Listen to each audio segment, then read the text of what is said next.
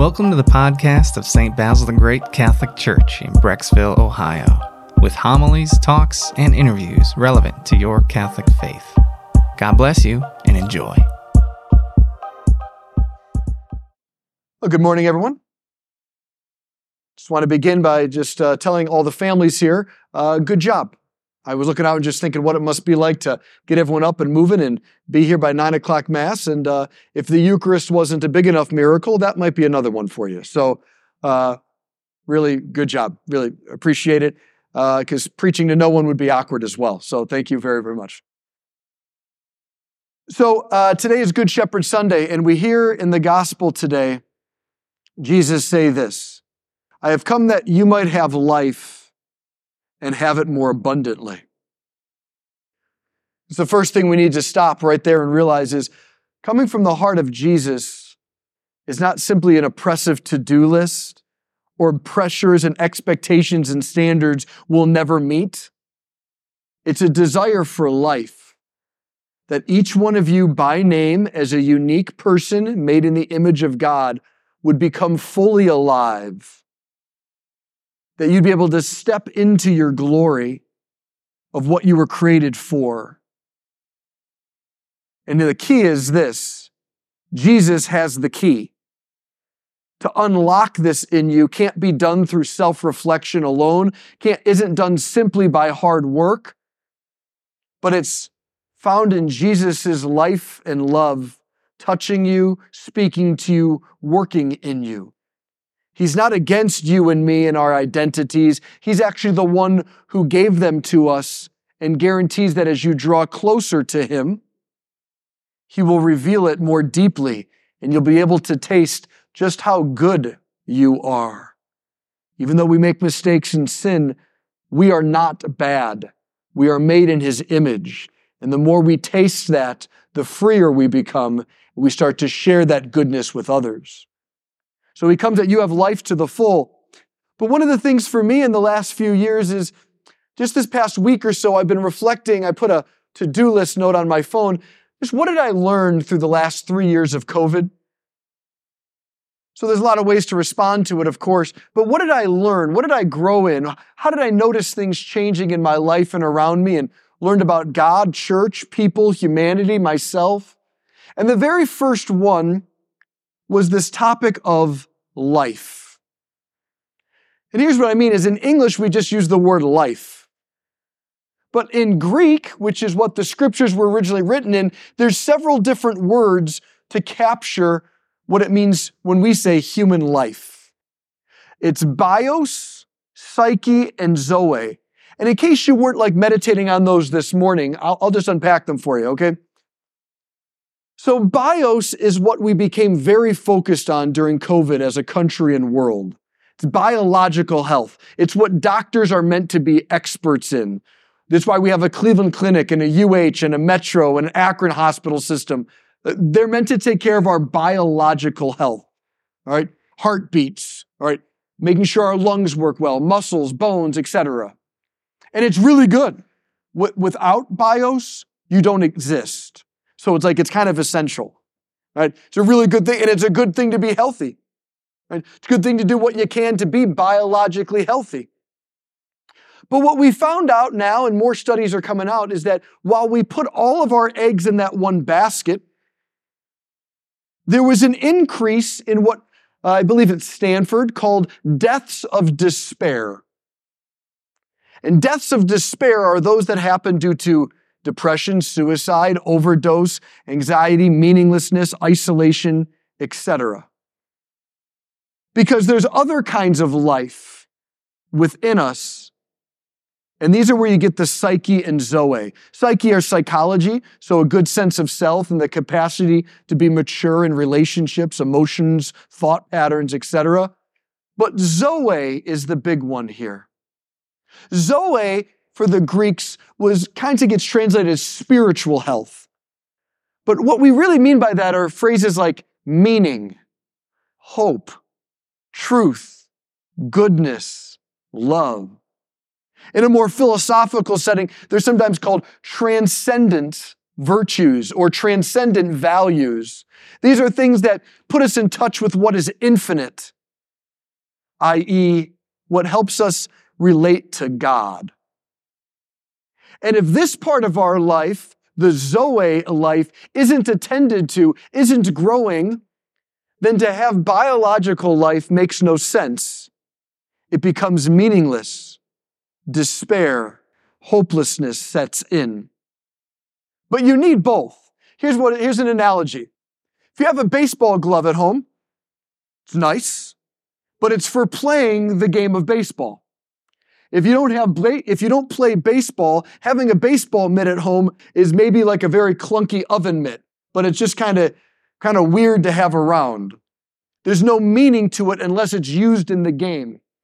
Similarly, biological health is to help us to play the true game of life, the meaningful life, the life that Jesus speaks into. So when he says that I have come that you have life and have it to the full, he's not saying I don't care about your biological life, but what he's trying to let us know is my effect on you won't be six pack abs and strong biceps,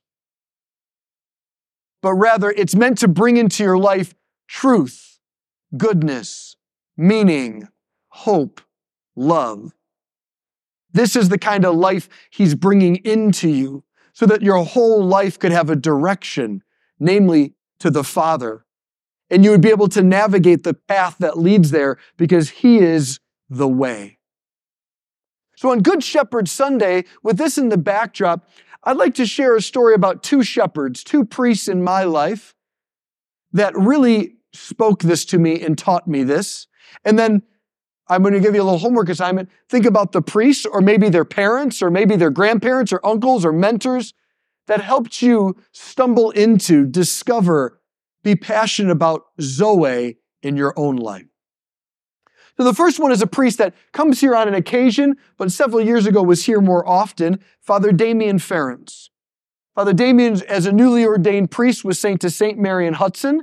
At that time, I think I was 19 or 20 years old, helping out with the youth group. I was pursuing a degree in jazz trumpet, and I was uh, doing jazz music, just switching into acting and improv comedy. But through Father Damian's preaching, and then we became friends. He would share books with me, we'd talk about life. I began to realize that there was something more to life than entertainment. I began to realize that there was a depth and meaning to the human heart and human experience, and that Jesus was the one who could reveal it and show me how to live it. I began to recognize, if you will, there was a bigger story that I was a part of than simply play trumpet and entertain people. That we're a part of this great story known as creation and salvation.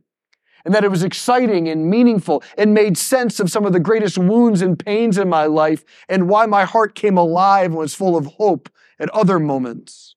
I realized life was more than to-do lists meeting teachers or coaches' expectations, or later on simply fulfilling the to do list of maybe a spouse or boss or meeting your kids' expectations.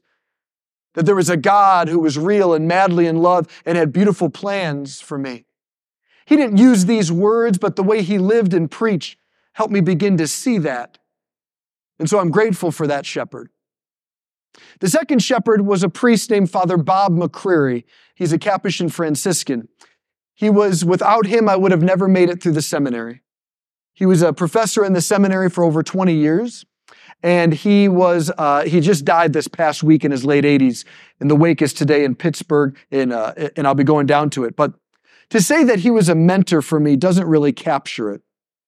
I don't call almost anyone in my life holy, not because my friends aren't holy, but I just feel like that word is so misunderstood. But he's holy. Father McCreary, we used to joke that he's the man to, to very, whose very presence was healing. You'd go and talk to him. I was just talking to a priest today about it. You'd go and sit in his office and you forgot what you want to talk about because you just start crying because you felt so cared about and loved. He had a way of revealing to you that you were really good and that you mattered and that your experience and your thoughts were profound and worthy of being listened to and prayed with. He was an amazing mystic and theologian. He studied at Oxford, but all of his brilliance and all of his mysticism was integrated into bestowing upon the person right in front of him the gift of encouragement. He was kind of awkward with his encouragement because it was so lavish and ridiculous, you'd kind of roll your eyes. I went to visit him six months ago and some cognitive issues were kicking in, so he didn't always remember everyone, but I hadn't seen him in a year, but he remembered me. I was very happy about that. We sat and had a cup of coffee. And as we're walking back to his room, he grabbed his walker. He's using his walker and he stopped. He goes, Hey, I remembered my walker.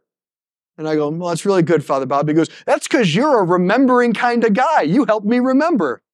I was like, Okay, whatever. But that's what he would do. He would bend over backwards to make sure you would feel special or affirmed in some way. He used to teach us in the seminary, true greatness is to help other people see they're great.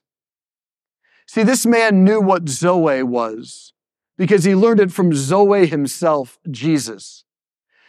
That the spiritual life, holiness, God, Zoe, the meaning of life is revealed through loving others really well. Not condemning, not criticizing, not reducing, but how do I make a gift of myself to help build them up? to encourage them. Encouragement means to give someone heart. That's to follow Christ. And at times where we need to have a tough conversation with someone, it's not done so that we're right and they're wrong, but so that they can leave this conversation all the more in touch with hope and goodness and joy, realizing they are so loved that they want to become even better. This is what good shepherds do for us.